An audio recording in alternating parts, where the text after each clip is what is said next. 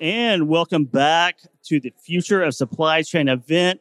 Here, wrapping up day one. It's happy hour. There's a great buzz out in the hallway right now. Everyone's enjoying some well deserved beverages and hors d'oeuvres out there. Uh, this is our next fireside chat. My name is Kevin Hill, here with Jonathan Salama, CTO and co founder of Transfix. How are you doing today? I'm great. Thanks for having me. It's, it's, it's uh, fantastic to have you guys come in. You know, you're demoing, you have a booth. How do you like being back in person? Oh, this is great. You can feel the energy in the room. You can feel like collaboration happening like at the stands. Like it's great. It's good, good. Now we're going to talk about procurement. That's right. RFPs, procurement, freight. It's always been an issue. Mm-hmm. Seems to continue to be an issue. Or getting worse, yeah. Or getting worse. Mm-hmm. So let's talk about procurement. Okay. Um, well, first, thanks for having me. Um, I always enjoy being here. But the we've we've heard it from shippers for many years. We started um, about a bit over eight years ago, and we we entered the market with this notion that you have to predict 12 months in advance prices. Like we're pretty good with data. We know what we're doing with uh, machine learning models. And so we, we started on a journey that we're going to protect the, the future for 12 months ahead. And we, we found that with the right tools, with the right like thought process, we, we can find the right balance. But it's always been a challenge when like three months or six months in the future, crazy macro event like COVID or like just macro challenges happen that impact the supply chain. And we hear it from both sides. We're hearing from shippers that are locked in in contract in downward markets or we hear it from carriers who are locked in contract in upward markets or when tenders are like being rejected too much or when um, allocation of freight isn't being realized.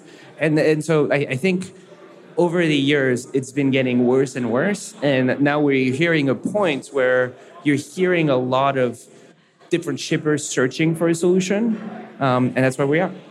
It is. You know, there's a lot of pain points in it. You described a couple. You have the external macro shocks mm-hmm. or global conflict or pandemics, right? That you can't control. Yep. The random events. It seems to happen quite often. Yeah. But they are random events. Yeah. But you also have seasonality, right? So you're talking about predicting something out 12 months and having one rate for the next 12 months, but you're talking about seasonal patterns.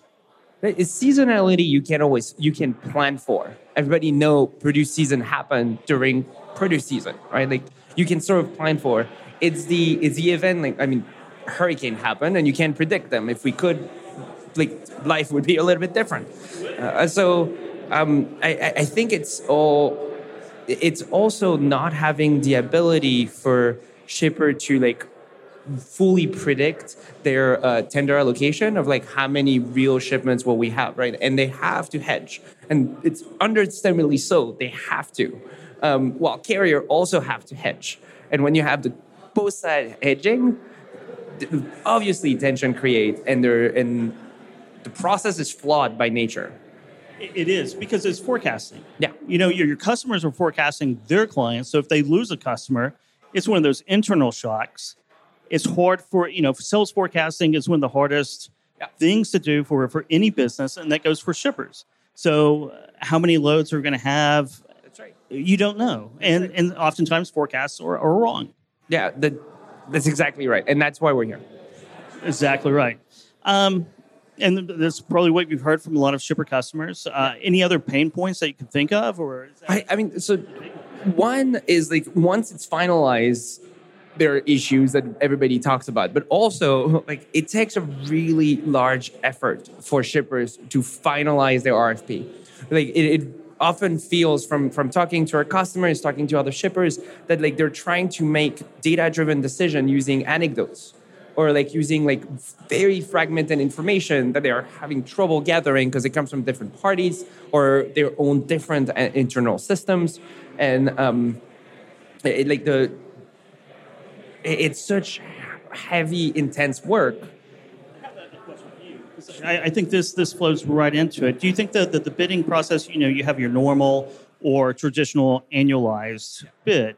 Is it because they want to do it annually, or because it's such an effort and takes so much time and resources and an effort for any company that you don't want to do that every day right? That's right. I, I think it depends. It's a great question because i think it depends on the company. Some companies just want to have like a financial forecast for the next 12 months. It's a financial decision driven by cfo and like you need to have these forecasts in place. Others are like it just they have that constraint and it's intense. Others have the belief that it'll just be better that like this this those lanes might their lanes might not be impacted by the by some markets or um, that they will have like those like stable volumes that like are very consistent through the years and um, and there's also no alternative solution right now like it's that exactly. or the spot market right like which can be great and can have its flaws too mm-hmm. like if you want high service quality and you want to make sure that freight picks up maybe contract is a better bet as a perception. It, it is. And you mentioned a while ago oh, data driven decisions, right? Data driven, uh, there's a lot of data out there. Transportation has been flooded to Sami of data over the last decade.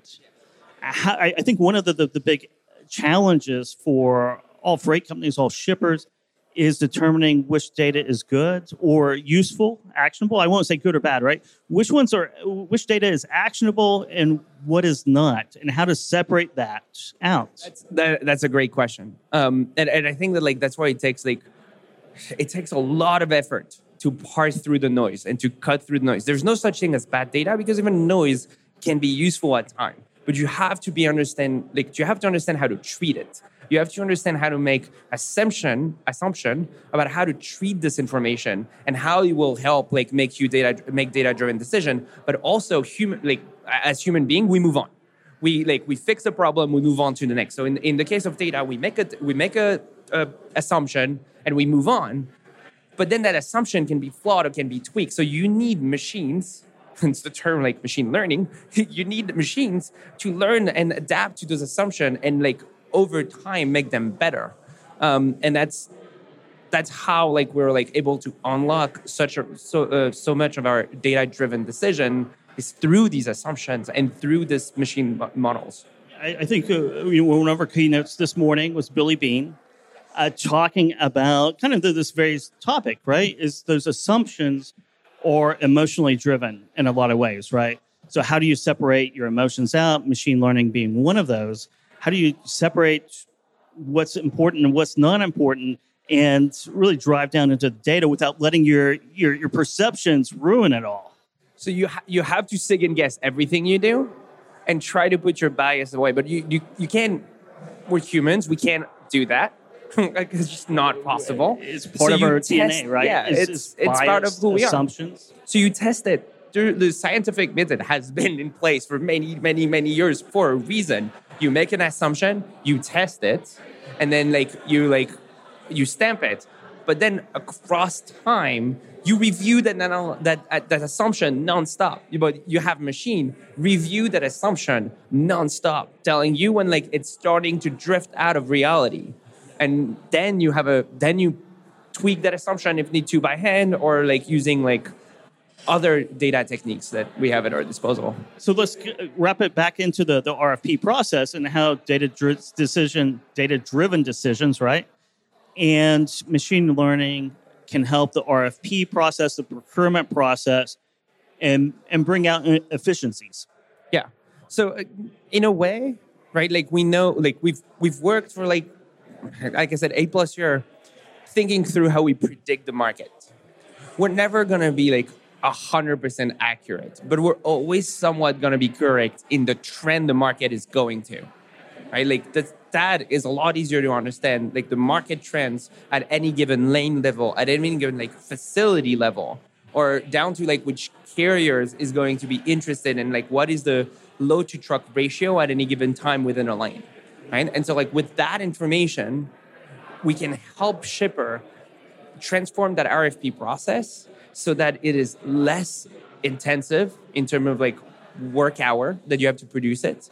And the most important thing, I think, part of this process is not the actual end result, is a relationship with your carrier building through that process. And like if we can focus the human on building relationship, which is what humans are good at, right?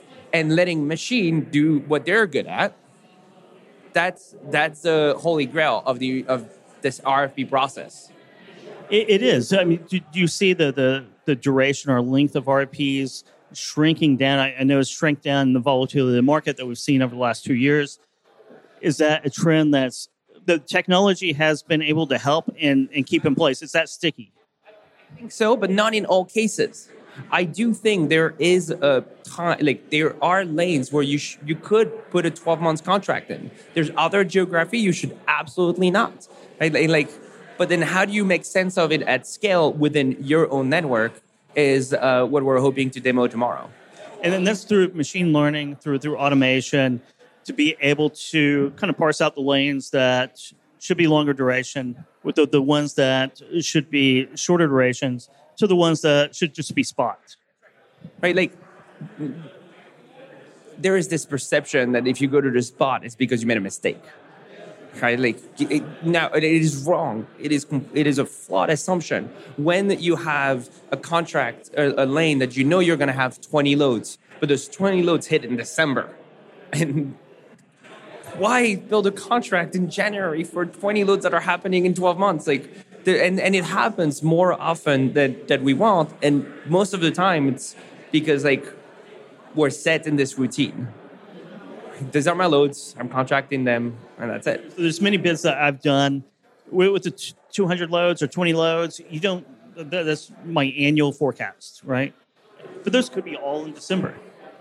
And then there's a vital piece of information or a piece of data that I'm bidding on a lane that I don't know and it means that myself and everyone else bidding on it are making the wrong assumptions. That's right. That's right. It goes back to what assumption you're making with the data you're looking at. And very often, when you have just too much data, you get lost in it. It's, and it's very hard. Data. That's right. And, and data that is noise, which can be useful. Yes. But it's not necessarily actionable. No. And, and if you can define what data is actionable, what one's, what's noise, what you should just ignore, then that's right. Is that half the battle? It, is that it, it's about like making the data the guy more prescriptive. Prescriptive. Like yeah. it's it's about um, and, and we'll we'll demo a lot of it tomorrow, but mm-hmm. it's about not only showing the actionable data, but showing next to it which action you should take right like if i tell you that like this lane specifically should go on the spot market and tell you why i should build that well the machine should build a trust that okay like this is this is what i'm going to do um, and it's that prescription that needs to be adapted when you're thinking about data driven decisions and that's something that salespeople humans developing those relationships uh, enough data to, to really explain the, the right. why that's this, right. This is why, and this is the reason, and it should make sense. That's right. And then you can have the right conversation with your carriers or your mm-hmm. providers, right? Then it doesn't have right to be this battle. Right? Yeah, yeah, exactly. Yeah, yeah, yeah, And you guys are talking about this on your demo. Yeah, tomorrow. Demoing this That's tomorrow. Right. What, what do you know? What time? Which I believe demo it's block? at eight fifty or eight forty five. Early in the morning. Early yeah, in the early, morning. Early in the morning. Um, yeah. Okay. What else? Uh, you know, give us a little bit of background on Transfix, where you are right now. Kind of, uh, you know, uh, description of what you guys are doing right now. Besides, yeah, thanks. Um, I, I, mean, right now they're like they were exciting time to be within supply chain. I, I, I remember eight and a half years ago, like we start we started it. We were we're probably the first digital freight broker to like get get a get a stake on the ground and say like we're gonna get started. And it was very hard to get people's attention. It was actually hard to get like an investor. It was brand new category. That's right. It was a new category. It was it was kicking through doors in order to get in. We mm-hmm. had uh, myself and Drew, my co-founder, like try and get our first investment. We get a lot of no's before, but then like finding like that first yes, and then like getting into like that like slope, and we're we're here today um, I, I, couldn't be more excited um, and more proud of the team we've built and where we are. Hey, inflection points all around. Yeah. Inflection points, exit velocity, inflection points. It went from uh, it went from a new concept, new category to mainstream now. So yeah. it is definitely mainstream. Thank you so much, Jonathan, for Thank joining us here. at the Future of Supply Chain. Good luck tomorrow. Yes. And Thank you talk to you much. again soon. Thank you.